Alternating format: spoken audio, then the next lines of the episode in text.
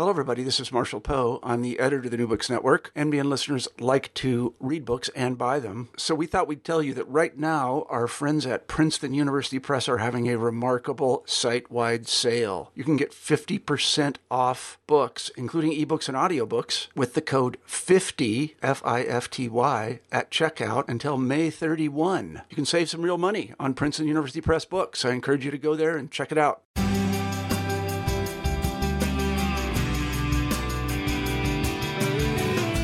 Welcome back to New Books in Sociology. I'm Sarah Patterson, one of the hosts here, and today we're talking with Patrick Lopez Aguado about his book Stick Together and Come Back Home Racial Sorting in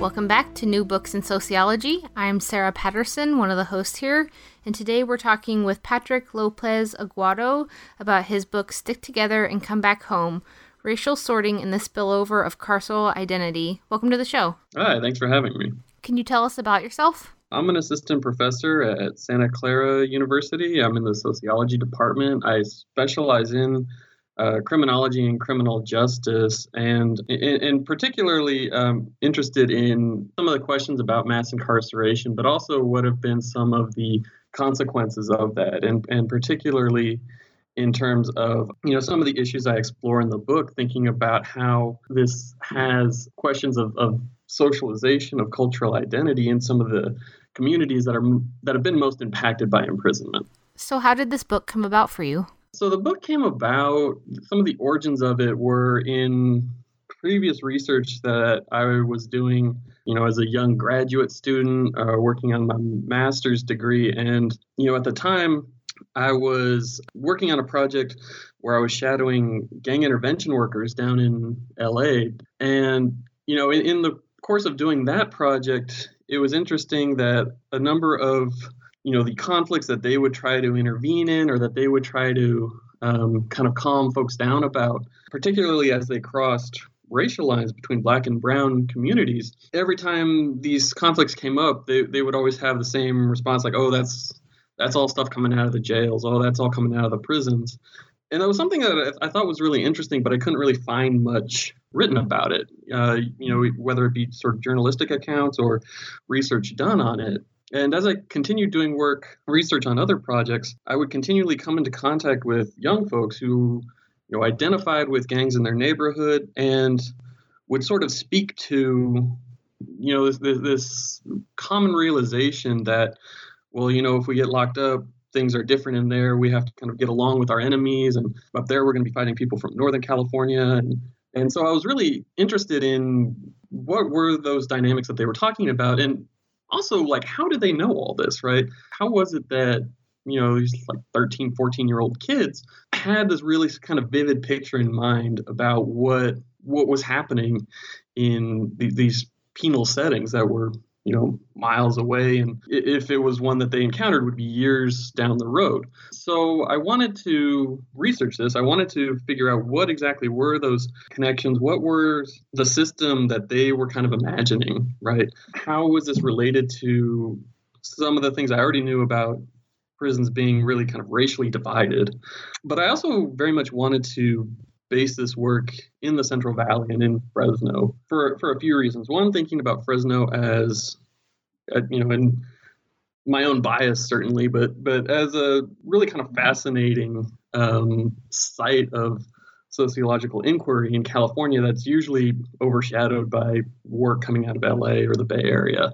But also, uh, in particular, for what I was interested in doing here, I thought it would be kind of an ideal uh, research site because I also knew that in thinking about some of the divisions between Latino communities, um, Norteño and Sureño communities, being divided by North and South in the state, Fresno was really kind of in the middle of that. Was this kind of borderlands community.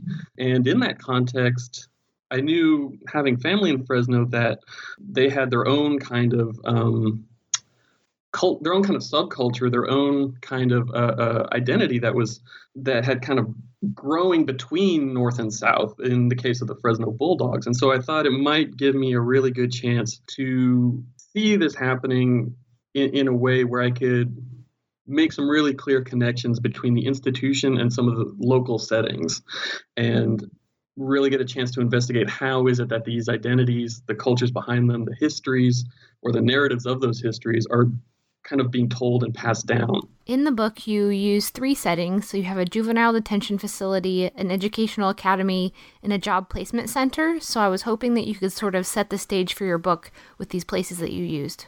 Uh, so, what I wanted to do in the research was to, again, think about what are these connections in place between penal institution and community? And so i tried to think about what are some of the sites that kind of connect these two places and, and, also what what connects them across generations. So thinking about this kind of life trajectory of residents in fresno who are criminalized and kept really kind of within the grasp of the criminal justice system through many years of their lives. And so I, I focus the book in, in these three places. I, in order to get the experiences of parolees as they're describing what uh, prison was like for them and what this particular kind of what I refer to as this carceral social order, how they experienced it in prison settings. I interviewed uh, parolees um, at the uh, at the job training center. is essentially a prisoner kind of reentry center. It was a place that recent parolees were oftentimes referred to in order to access um, forms of job training. It, you know, it had like a computer lab where they could work on their resumes or search for local jobs. And in particular, I, I would come on Friday mornings when they would have a kind of a support group that would meet every week. And parolees who were, you know, on parole together would come in, kind of share their experiences and, and offer, you know, forms of moral support. And so, you know, I would come to these meetings, I would kind of explain what I was doing and ask if anyone was interested in sharing their stories to meet with me afterwards. And sure enough, each week I would get two or three folks who were, were interested in, in kind of contributing their, their experiences. The other sites were both juvenile justice sites. So the juvenile hall which is pretty straightforward. I mean, it's the county's juvenile, you know, juvenile hall facility. The other is a continuation high school. And so the relationship to that is as kids were released from juvenile hall on their probation, they were referred to the continuation high school. And so attending there was a condition of their probation. So this became part of in Fresno, kind of the local institutions that defined Fresno's school to prison pipeline, right? It became the uh, uh, juvenile justice infrastructure that local youth had a really difficult time breaking out of. In that, once they got in trouble, usually in their public school, they were sent to juvenile hall. And even if they weren't detained there, right? If they were booked there, they were placed on probation, they then usually had to go into the continuation school. And for them, from then on, for a lot of those kids, they it wound up being a series of kind of bouncing back and forth between these two places. And so it was as they were bouncing between these two places that they became further institutionalized into the social order and into the different categories that were uh, uh, kind of enforced in both places. And uh, you know, so I was looking at these at these three sites that I was trying to make a comparison between how how are these identities, how is the social order something that's being institutionalized both in the prison, but how does that also relate to the socialization happening uh, in juvenile justice settings? So you've got these three places that you used, but I was hoping that you could sort of talk about other parts of your method. So, for instance, you know, you say that one of your students actually initially suspected that you might work with law enforcement.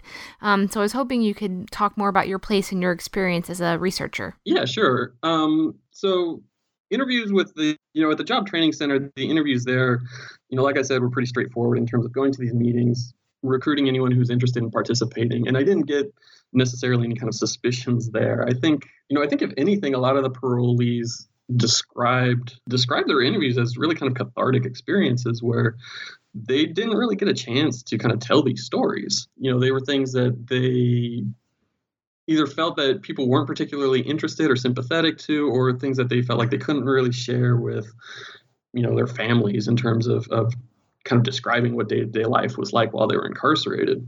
So for a, a, number of them, it was, uh, you know, at least in terms of how they described it af- immediately afterwards, it was something that I think a lot of them were kind of happy they they had a chance to do.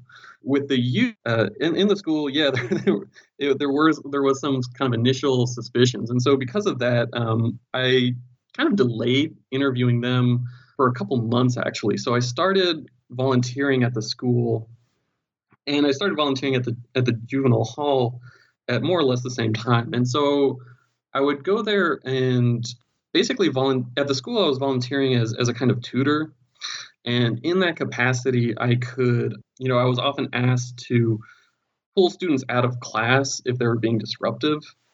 And so I think from the school the school standpoint, they saw this as something that could perhaps prevent the student in question from really getting into trouble. It could prevent a confrontation with a teacher from escalating to the point where, you know, they student had to be suspended or arrested or, or what have you.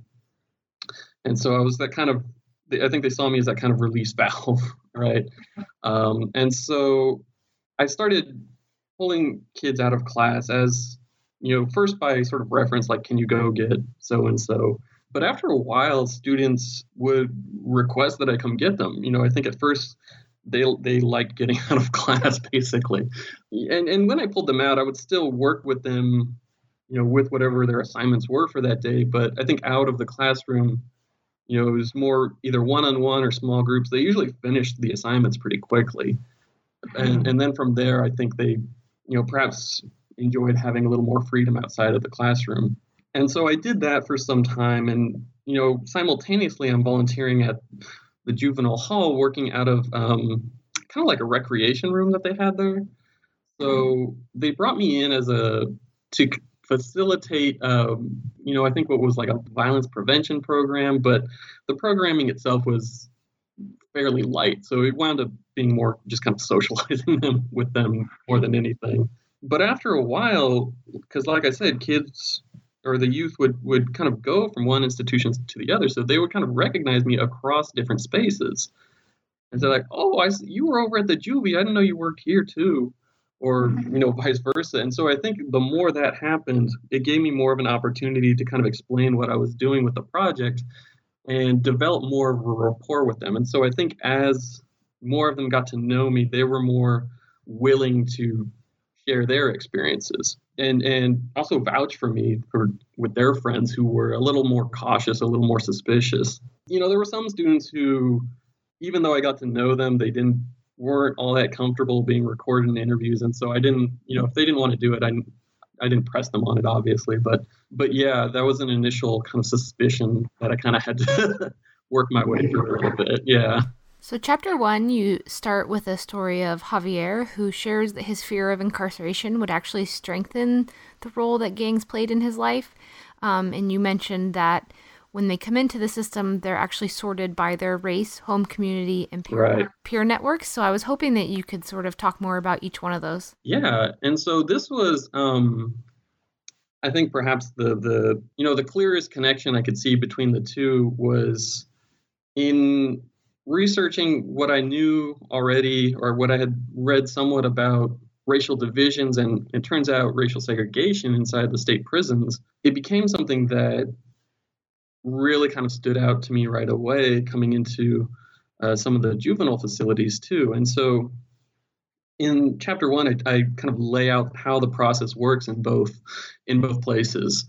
Um, so in talking with the parolees, what I essentially was able to to gather through so many so many of their stories was this process where uh, once they were transferred from a county jail, they were sent to sent into the custody of, of the uh, California Department of Corrections and Rehabilitation. But when they're first transferred, they go into um, what's known as a reception facility, and there they go through this process of uh, what they refer to as sorting.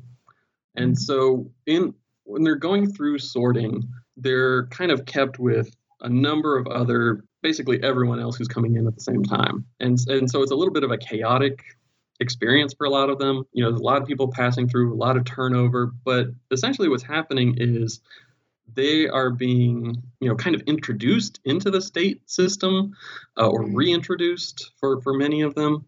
Uh, but they have their information updated, right? They're they're searched, they're inspected, uh, they're photographed oftentimes. Um, but a, a, a, number of, of information is, is kind of gathered on them. And, and the point of this is to determine what their housing assignment is going to be, right? So, where specifically in the prison system, out of its 30 some odd facilities, where are they actually going to do their sentence? And so, a number of factors are taken into account, right? So the crime that they're convicted of, whether they're recognized as, you know, essentially minimum or maximum security, their history of violence, potential gang affiliations, um, medical needs, perhaps. But one that everyone goes through is they're also racially categorized. And it's through this process that they're, depending on how they're categorized, they are housed with someone who's categorized the same way.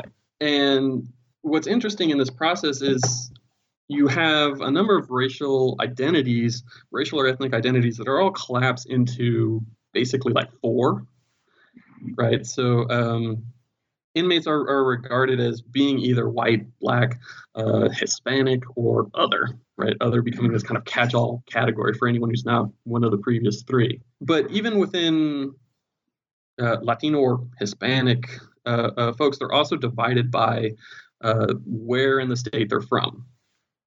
So whether they're from Northern California, they're sorted as Northerners or Norteños, Southerners or Sureños, and then uh, these folks from Fresno or from Fresno County and some of the surrounding regions in Central California are separated as this kind of third group as Fresno Bulldogs.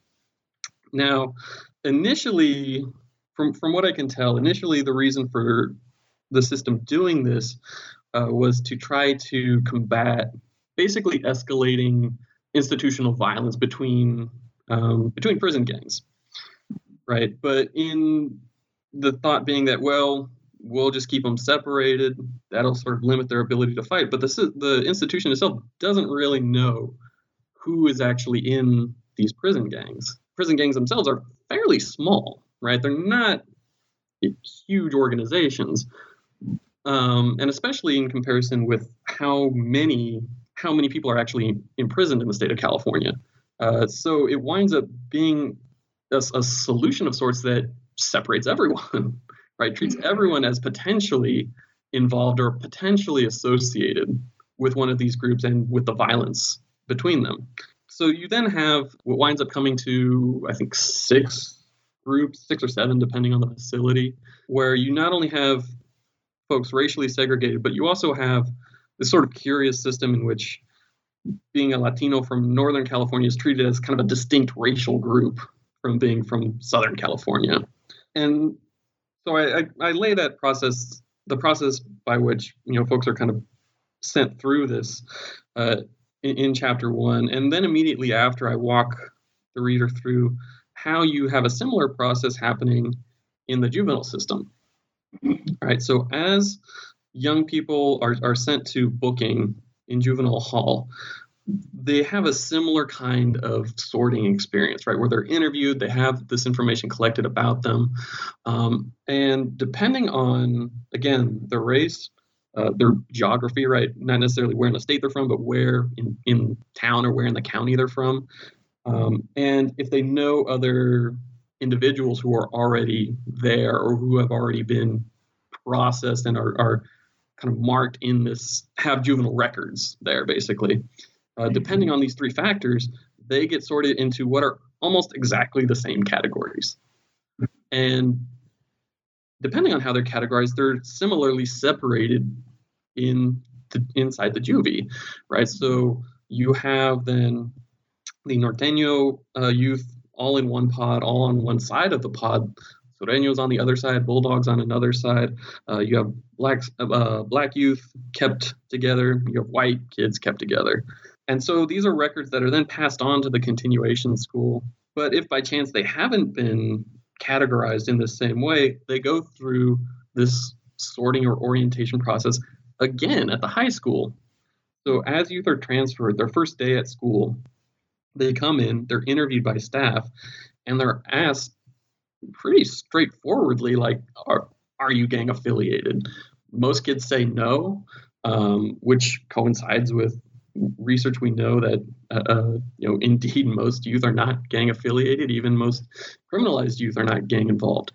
But the institution itself is still based very much around the assumption that most or all of the kids coming in here are right? And separates them as such. And so again you have the same criteria being used. So depending on students racial identity depending on where in town they're from and depending on if they know any of the other students there they are then categorized in school files. Uh, they're recommended to go to kind of their respective corner of a divided blacktop. You know, not not unlike how we might imagine a yard being divided in in a in a in a correctional facility. And while during lunchtime, during recess breaks, during any time that they're not in class, they're more or less expected to stay in that corner right? If they venture beyond that, they're told to get back to that table. And so the longer that they stay there, the more days and weeks pass and they remain stationed at their kind of assigned table, the more entrenched those labels become. Right. And so these, again, they go into their juvenile records. They often become evidence used for uh, gang validation, right? That then in itself becomes justification for um, maintaining surveillance on them, enhancing punishments. Um, if they get into a fight with another student, it's not just an individual disagreement or a fight like we might consider any other fight. It's a gang fight, right? Which in, in itself entails additional punishment. So I think, you know, that's most of much of the focus in, in chapter one is really kind of laying out the parallels between uh, what's happening at institutions at these two levels.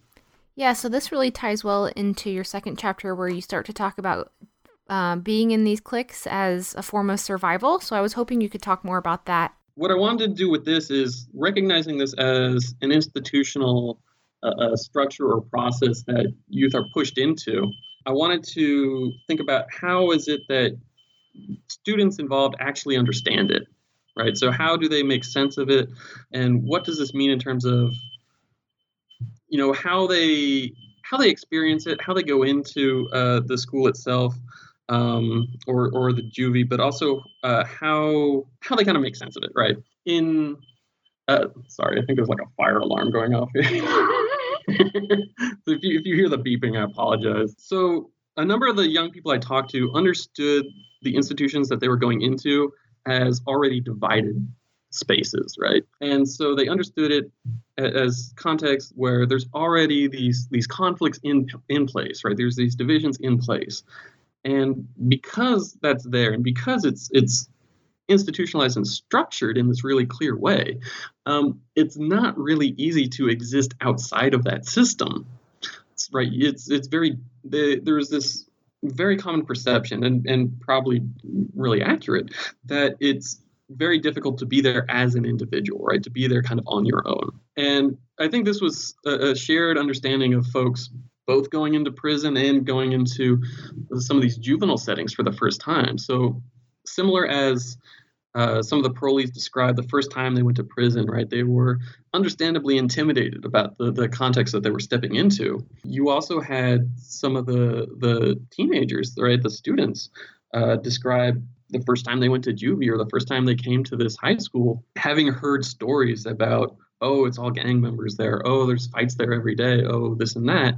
So they go in sort of expecting it to be this really challenging place and a place that's really dangerous. And so, because of that, the system that categorizes them in this way, they quickly learn to understand this as something that's in their best interest, right? Uh, and so they don't necessarily see it as them being pitted against each other, as you know, I, I think as an outsider kind of stood out to me.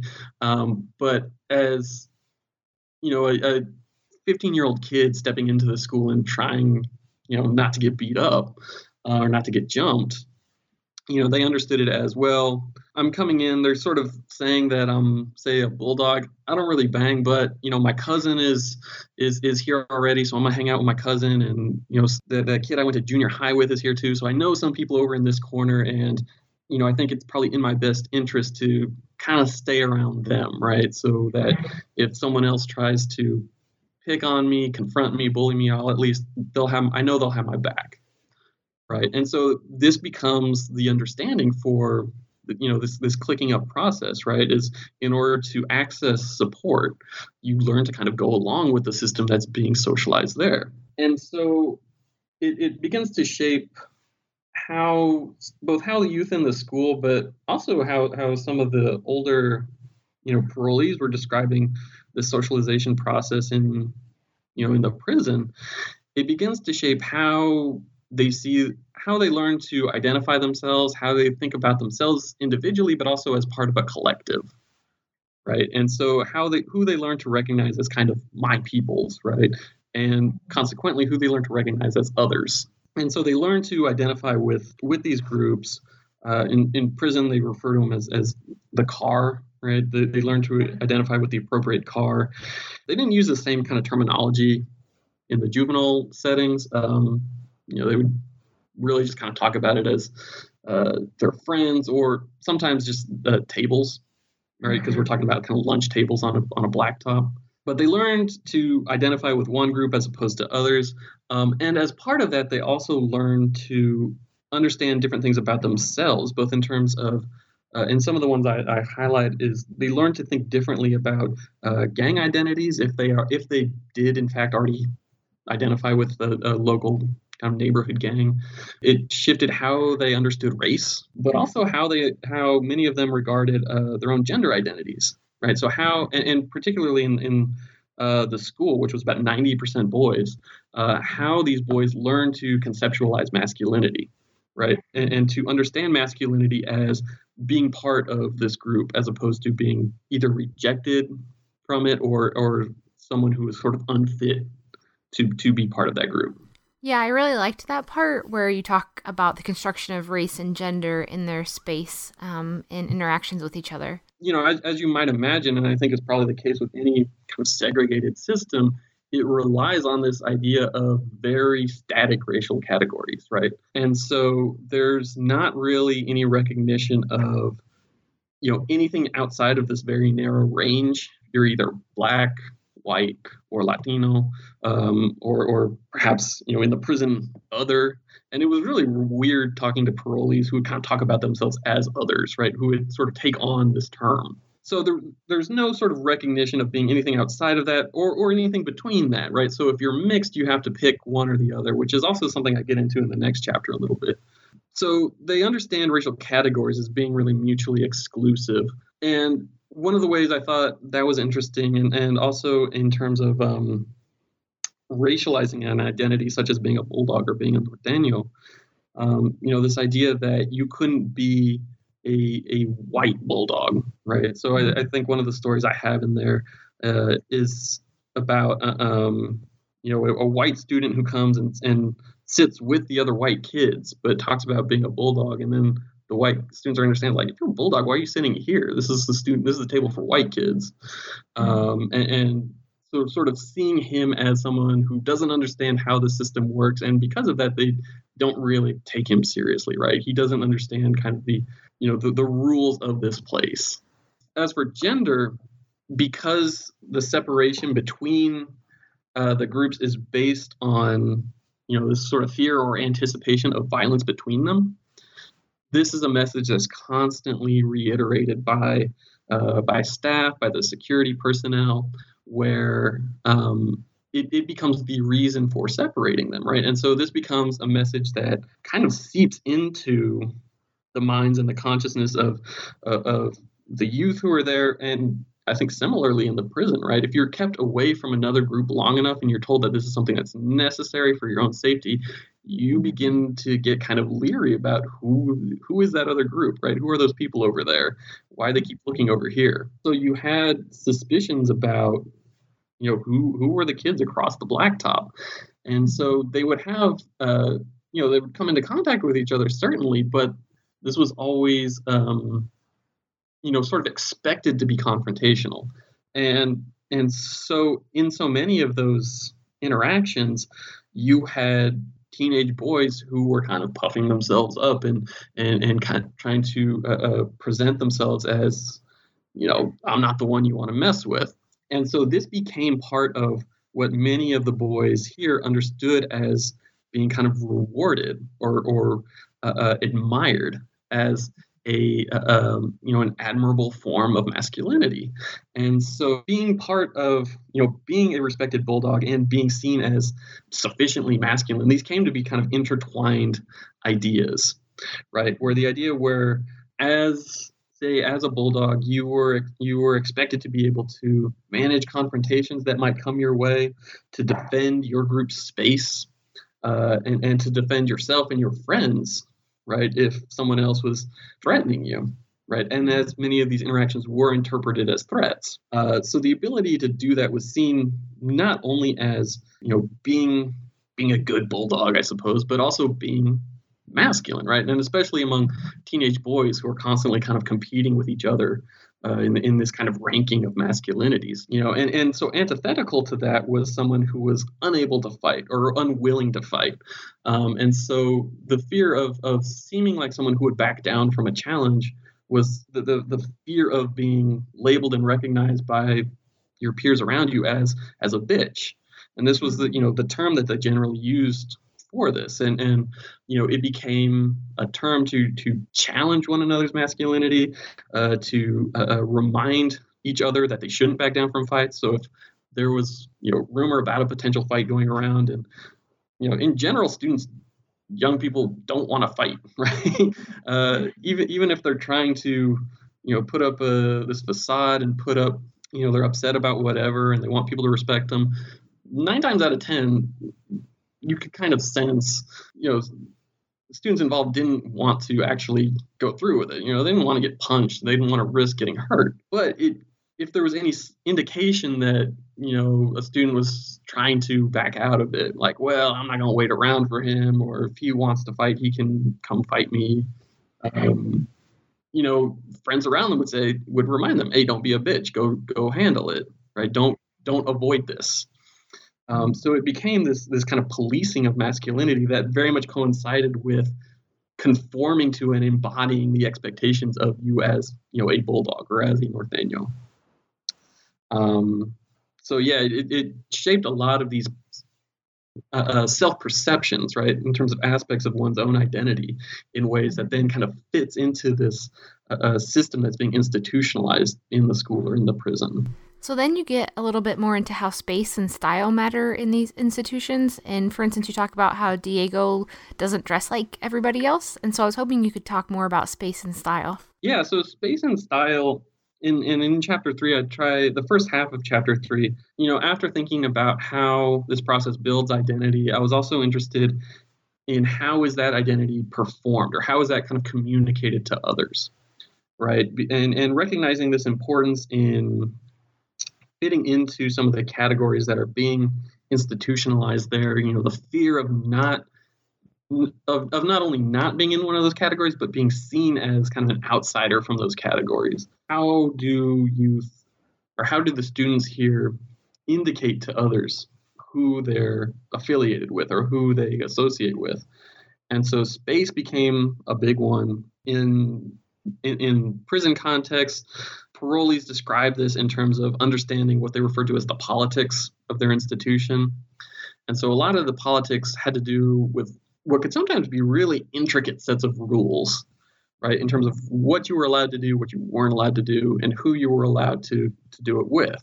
And so depending on the car you were in, these rules changed in terms of who you got along with, who you didn't get along with, but also a, a big part of those rules was how space was divided. And so you have in a, in a setting that's overcrowded, right? That's confined. You had what were socialized and what were passed down as really, you know, like I said, really intricate rules and understandings about which space is ours and which space is yours. Um, and so, you know, out once one left one's own cell and, and was going into what were shared spaces, right? A yard, uh, place to go eat uh, uh, one's meals.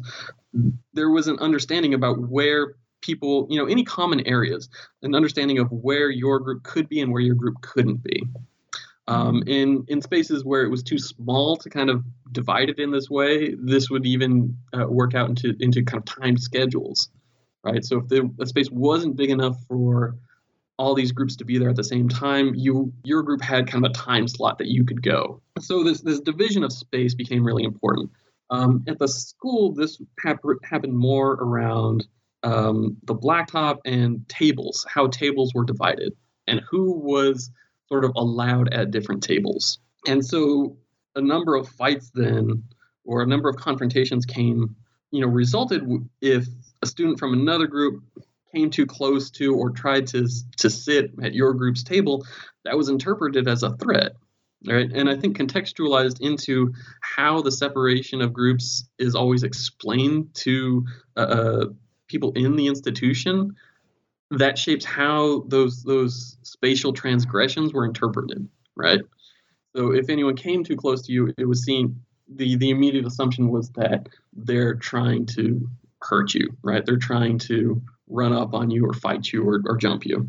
And another way, another way that this happened was through style.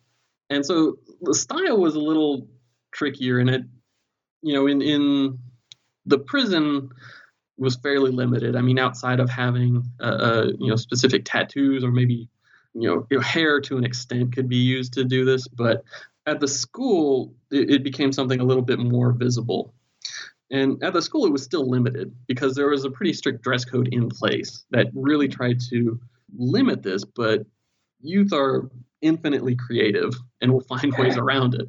And and so one of the interesting things uh, that happened, I think, was that based on how you've kind of presented themselves aesthetically, other students, right, their peers would would take that as as a way of interpreting how they identified or, or how they affiliated themselves or who they associated with.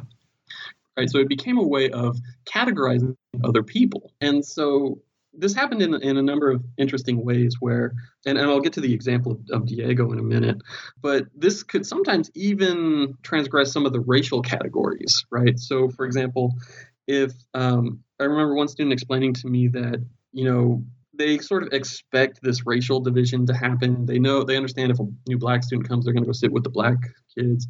Uh, new uh, white student comes in, they're going to go sit with the white kids.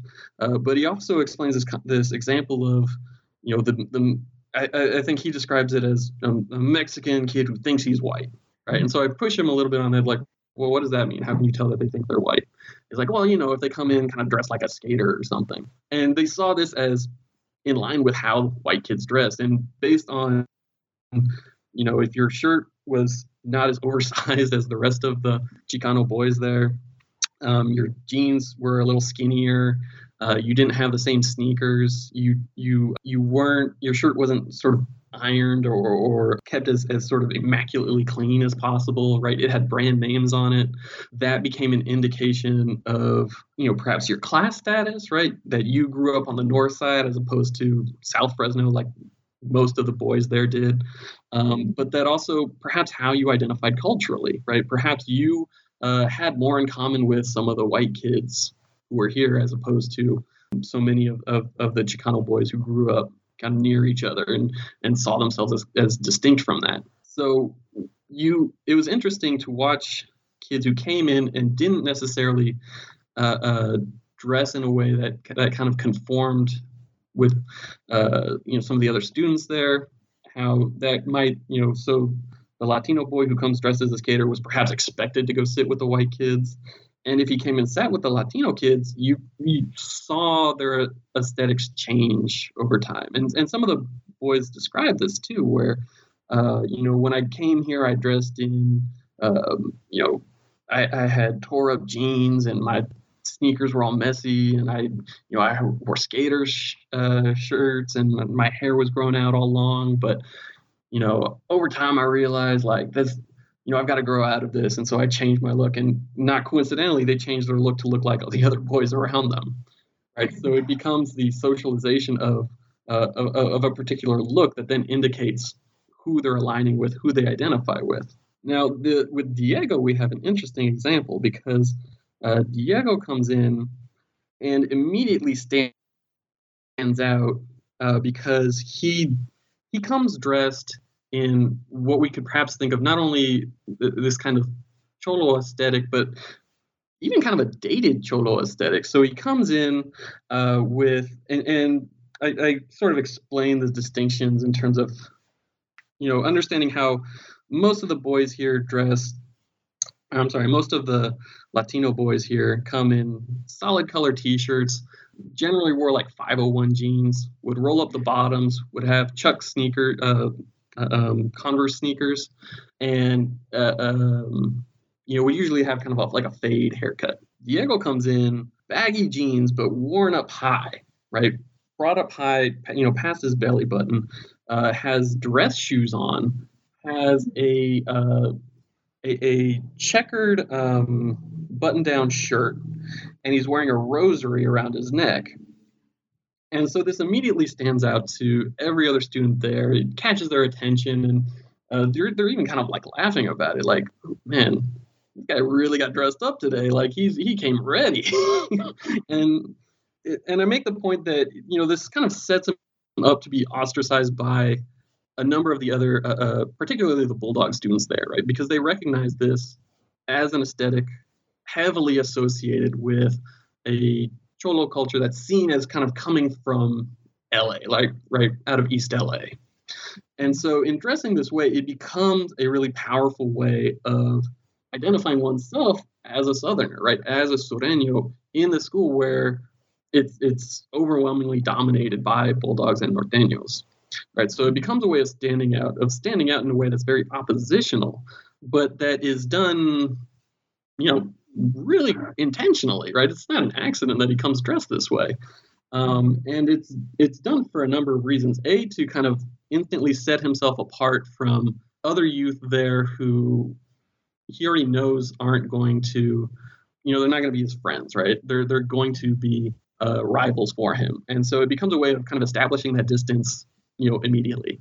Um, but it also becomes a way of signaling to anyone else there who's perhaps a Southerner also, you know, it, it's a it's a way of finding them immediately, right? So it becomes a, a symbol that everyone is going to see, and anyone who's friendly towards that symbol, it it then lets him know like, all right, these are the people I need to come and be with, right? These are the people who are going to support me, right? So you're finding the handful of supporters in a crowd of people who generally aren't going to like you.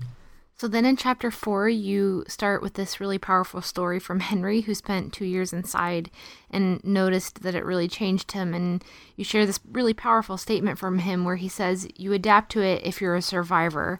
Um, and so you start to talk about how the affiliations inside continue to follow them outside the institutions and really yeah. struggle to shed them after they've left. So I was hoping you could talk more about that. Yeah, of course.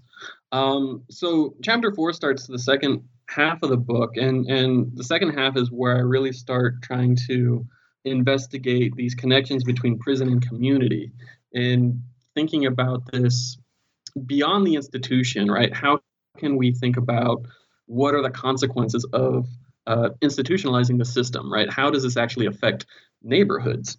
And so the story with Henry, we have someone who grew up just outside of Fresno, and in, in and out of Fresno, but but mainly just outside of Fresno in the uh, in the 90s, and gets into trouble, and like so many other young people at that time, gets sent to uh, California Youth Authority. So Youth Authority is a system that has since changed its name to like the Department of Juvenile Justice, right?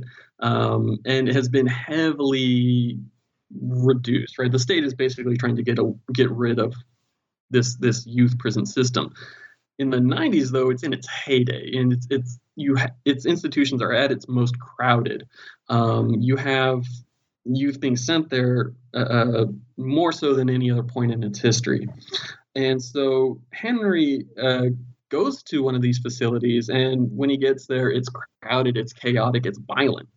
Um, it's it's it's it's dangerous, and you know we have all kinds of horror stories that came out of YA, and it's a big part of why the state has has gone as far as it has to try to get rid of it. And so it's in that setting that he describes, yeah, this need to adapt, right? This need to uh, be a survivor.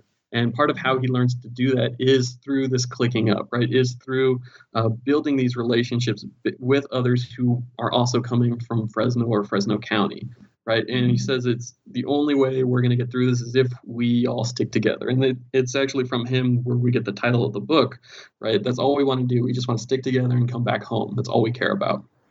And so he he learns to to do that right. He learns to uh, position himself in this system, but in his time there, it's also this moment where you you have the Fresno Bulldogs first kind of emerging as a as this kind of breakaway group for incarcerated Latinos. Right. So it's while he's in youth authority that folks who are being sent into these state systems from Fresno and from Central California begin breaking away from the Northerners. Um, and what I think is really interesting in Henry's example is how, while at youth authority, he learns about these fights that are happening in the state prison. Um, so he describes sort of friends around him who are getting letters from relatives who are in different uh, adult prisons, right? And they learn to kind of identify with that same, you know, movement, if we can call it that. Um, and, and so it becomes part of this process where what happens in the prison we can see the consequences of that in other institutions and eventually when when henry gets back home he sees it's happened there too so when he first gets locked up, he describes the neighborhood that he came from. He says, "Yeah, all the guys there, um, all all my friends there, we all saw ourselves as Northerners. When I came back, we were all Bulldogs."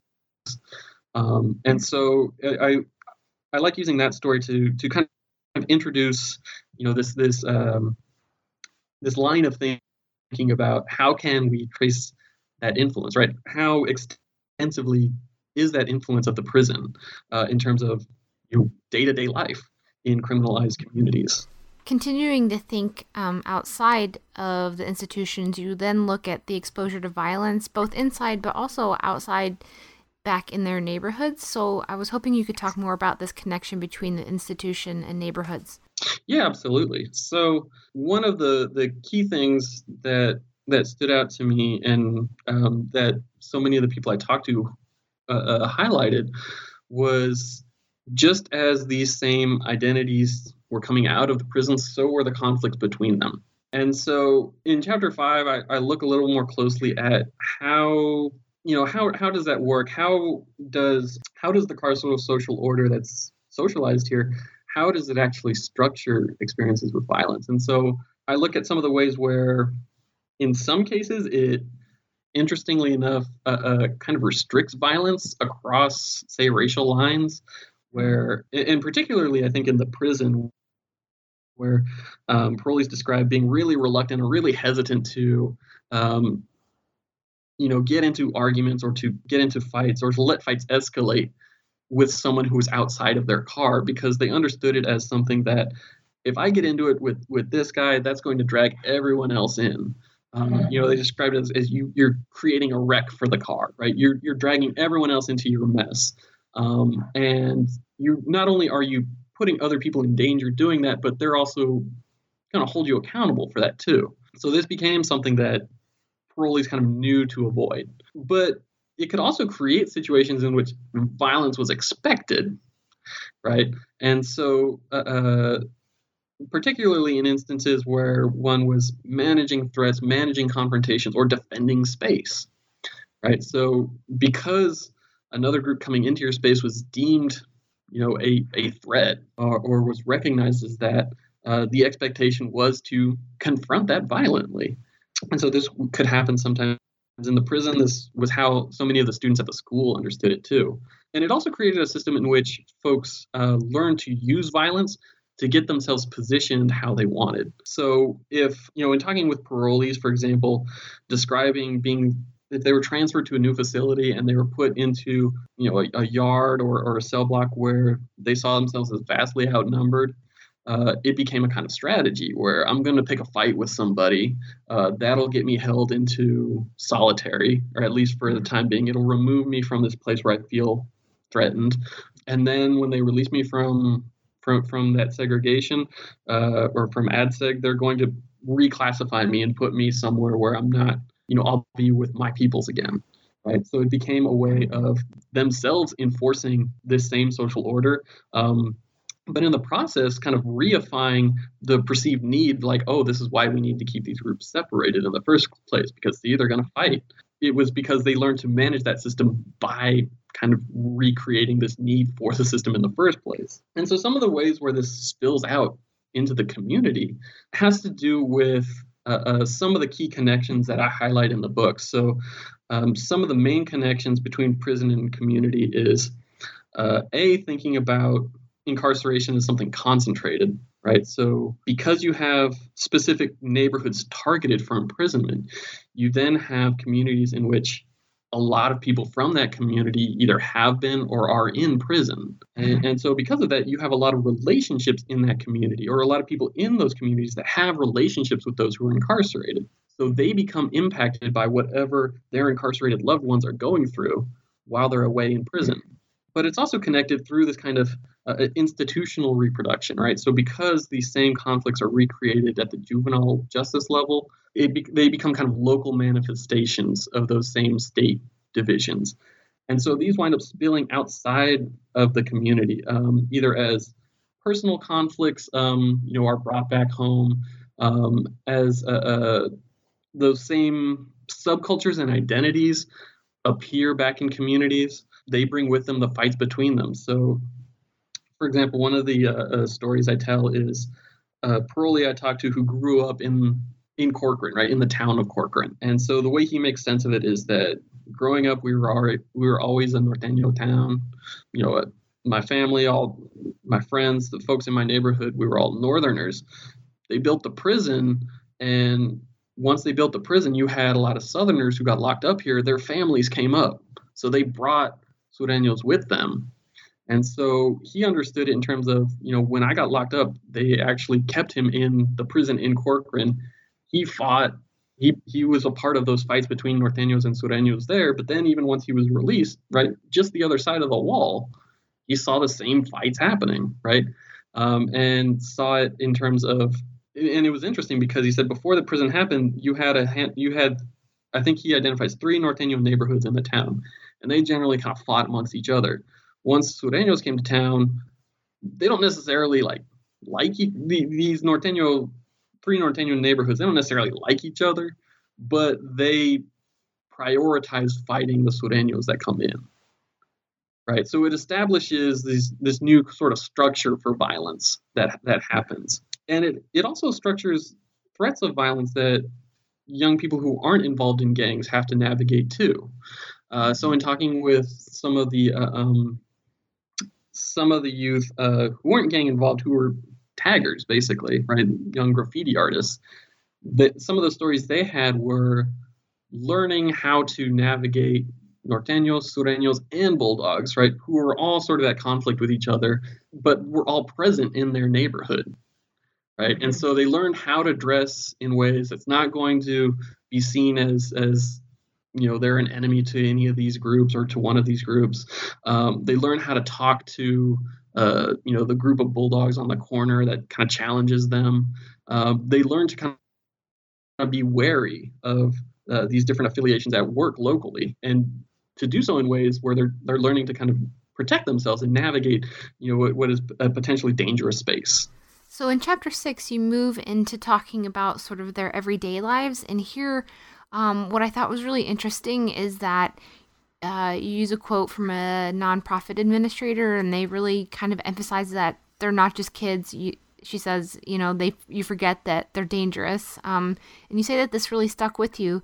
Um, and something else that really stuck with me from this chapter is that how these youth, um, their everyday activities become viewed negatively, right? So, for instance, creativity is seen as criminally suspicious. So, for instance, like tagging, um, is seen as suspicious. So I was hoping you could talk more about how these everyday activities are seen as criminal. Yeah, yeah, exactly. And and so this kind of ties in with one of the last forms of violence I talk about in chapter five was that another form of violence that they had to be conscious of was uh, police violence, right? Because one of the main consequences of this spillover of, of carceral identity uh, was that it became a system for labeling local youth. And so some of the first experiences with violence that a number of the young people I talked to had were as sometimes very young children being confronted by police officers right, with guns drawn, right, with being uh, manhandled or or, or uh, uh,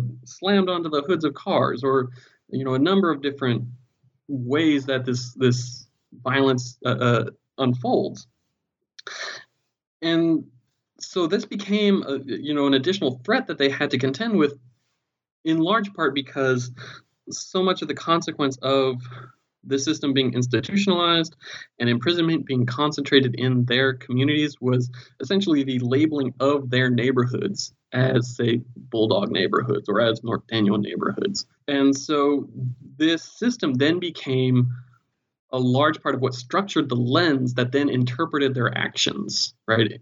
Whether it was how they dressed when they went out, whether it was uh, their relationships to family members to neighbors to friends who were themselves already criminalized, um, but even forms of kind of creative expression. And so some of the stories I tell were, um, you know, in the in the juvenile hall, right, where I'm volunteering in this rec room. Some of the things that we get, uh, uh, you know, some of the youth there to do to pass the time or to kind of uh, uh you're essentially art projects, right? So they're allowed to draw, right? They're allowed to to uh, make pictures. They're allowed to, uh, you know, what you had a number of the kids would do in juvie was uh, to essentially teach themselves calligraphy, right? And they would explain like there's really not much more we could do here. So they would just write something like their name. They would just write it again and again, and and would try to get so precise with it in terms of how intricate they could make their lettering, right? How how smooth they could get it. All these these forms of creativity that they developed became seen as suspicious by authority figures there, not only by the, the JCOs who were you know essentially kind of guards, uh, but even um, you know counselors that they had there. Uh, uh, you know professional personnel that work there, administrators, learned to interpret anything they did through this lens that had already categorized them, right, as mm-hmm. bulldogs, as sureños, as what have you. When they would, you know, create drawings or draw cartoons or something like that, uh, you know, administrators would insist that there were like hidden gang messages, right, in these drawings. In anytime they wrote uh, things out in calligraphy, this was seen as uh, gang tagging, right? This was somehow gang affiliated. Um, and these became things that they could then still get in trouble for. So even once they transferred back to the school, you know, what some of the, the youth would, some of the students that I would you know, pull out and would work with in small groups, once they finished their assignment, a lot of times they would just want to keep keep writing, right? Keep kind of practicing their lettering. You know, it became this kind of popular hobby there.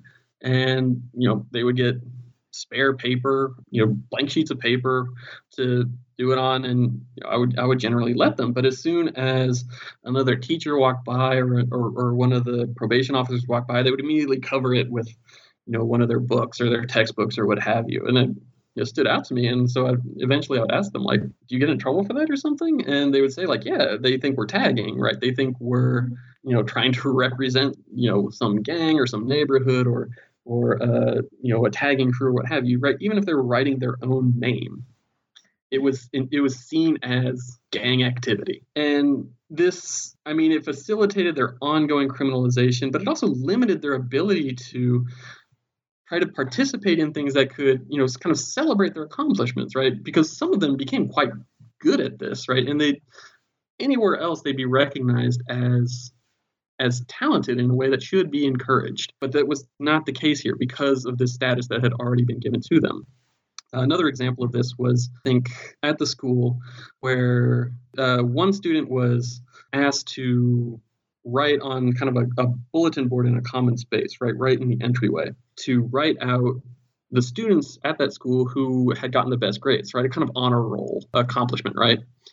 And so the student then wrote it out in this kind of calligraphy. And it stayed up there for two days, maybe. And then it was taken down and it was replaced with someone had just typed out the names on like a word processor, printed it, and just stapled it there. And I began asking around, like, why did that get taken down? And, you know, so many of the staff, the probation officers were there. And I, I include this conversation in, in the book where they're amazed that it was even allowed to be up in the first place, right? I don't understand uh, why we why we tell them not to tag, but we'll let them tag our school. This is totally inappropriate, right? And even if it's something where it's celebrating students doing well in school, right? It's still criminalized, right? So I, I, I try in this chapter to think about the extent to which the system that is institutionalized in these in in these settings, right, and that spills over into uh, uh, residential spaces. You know, what is the extent to which it marks seemingly everything that that young people can be involved in as suspicious? So, in the conclusion, you give us some takeaways from the particular situations that you saw, but also sort of some bigger takeaways. So, I was hoping you could give the um, listeners here some of your uh, last thoughts.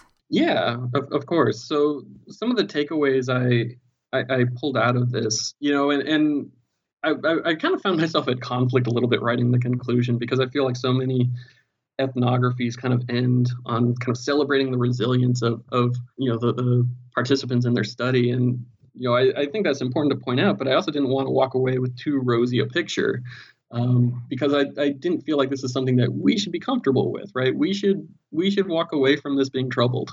Uh, we shouldn't just assume that these kids are going to be okay because a lot of them aren't. Um, and you know big picture wise I, I didn't want to give into that kind of uh, uh, cynicism entirely because I did want to highlight, uh, and you know, I, I, start the conclusion with this is is pointing out that as much as we tell these kids that they're criminal, that's not how they see themselves, right? And so they see themselves outside of these institutions and like to kind of imagine the potential paths and trajectories that they may have ahead of them, and to see themselves in places where uh, they're not regarded as criminal, right? Where they're uh, uh, not seen as someone suspicious or as someone dangerous. Um, and so I, I, talk about, you know, like you said, big picture and, and more kind of focused implications for this. And, and uh, you know, in, in the big picture takeaway, and perhaps two big pictures, let's think about ending mass incarceration, right? It's not too big picture, but and certainly easier said than done. But everything that unfolds here is because of this this overwhelming focus on imprisonment as this kind of default consequence for anyone that's funneled into the justice system and uh, a justice system that's that becomes wider in its kind of a, the funnel that's being used, right? So the number of people that are being processed through this, we, and specifically in communities that are most impacted by it, we have a system that brings people in that subjects them to this violence, that subjects them to this labeling, spits them back out into communities, and expect you know this goes on and on where more people are, are sort of processed through this every year for generations. And of course that's going to have consequences. And and so big picture is, is thinking about what are ways where we can limit the extent to which that happens right? How can we limit the prison as a, an anticipated uh, destination for young people growing up in some of our poorest communities of color. More specific implications is in terms of thinking about policing and thinking about the management of people in those institutions is, is a kind of deprioritizing gangs and gang identity as you know any kind of accurate predictor of uh, criminality or violence right because it's it's really in the anticipation or the attempts to identify and manage uh, uh, gang gang culture and gang identity that we wind up producing it right and wind up creating systems that more or less force young people uh, into one of these groups or the other. And so I think our the most potential that we have is trying to think of systems where not only are we limiting the number of people who are are being held and confined here, but that also does not prioritize identities in a way that essentially pits people against each other. And so I think those those those are sort of takeaways that can perhaps uh, be used to to you know, inform policy moving forward. Great. Thanks for chatting with us today about your book. Yeah, yeah, of course. So, what are you working on now? Uh, so, some of the questions that I that I that I walk away with after after putting this together and, and it's you know I still find myself interested in some of the different ways where uh, these these affiliations are socialized or right or ways or contexts where they become meaningful to people who who appropriate them or who adopt them. And so there's a handful of, of uh, directions I'm, I'm, interested in looking at. So, one is thinking about how something like the carceral social order may also not only be present in county jails, right? Recognizing county jails as this kind of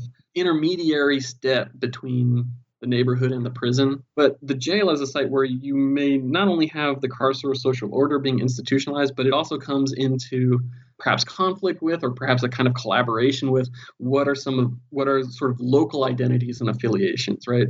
So, you know, an example being you have say among Latinos, among Chicanos, this clicking up or and this identification of you know being a northerner or a southerner uh, that becomes really kind of emphasized in the prison, but in local jails, some of those uh, uh, nearby and local gang conflicts, right? Even if they're both sureño neighborhoods, they, you know, some of those conflicts may still be kind of present and, and significant in those spaces. So, um, investigating how what what would be the relationship between uh, these really kind of broad identities and more sort of specific local ones. I'm also interested in thinking about some of that spillover process that I cover in the book, thinking about this in, in kind of a historical perspective. So, thinking about what are you know, can we actually trace what these identities started spilling over into communities? So it's kind of like building on chapter four in, in thinking about when Henry starts noticing this back home when he gets out of YA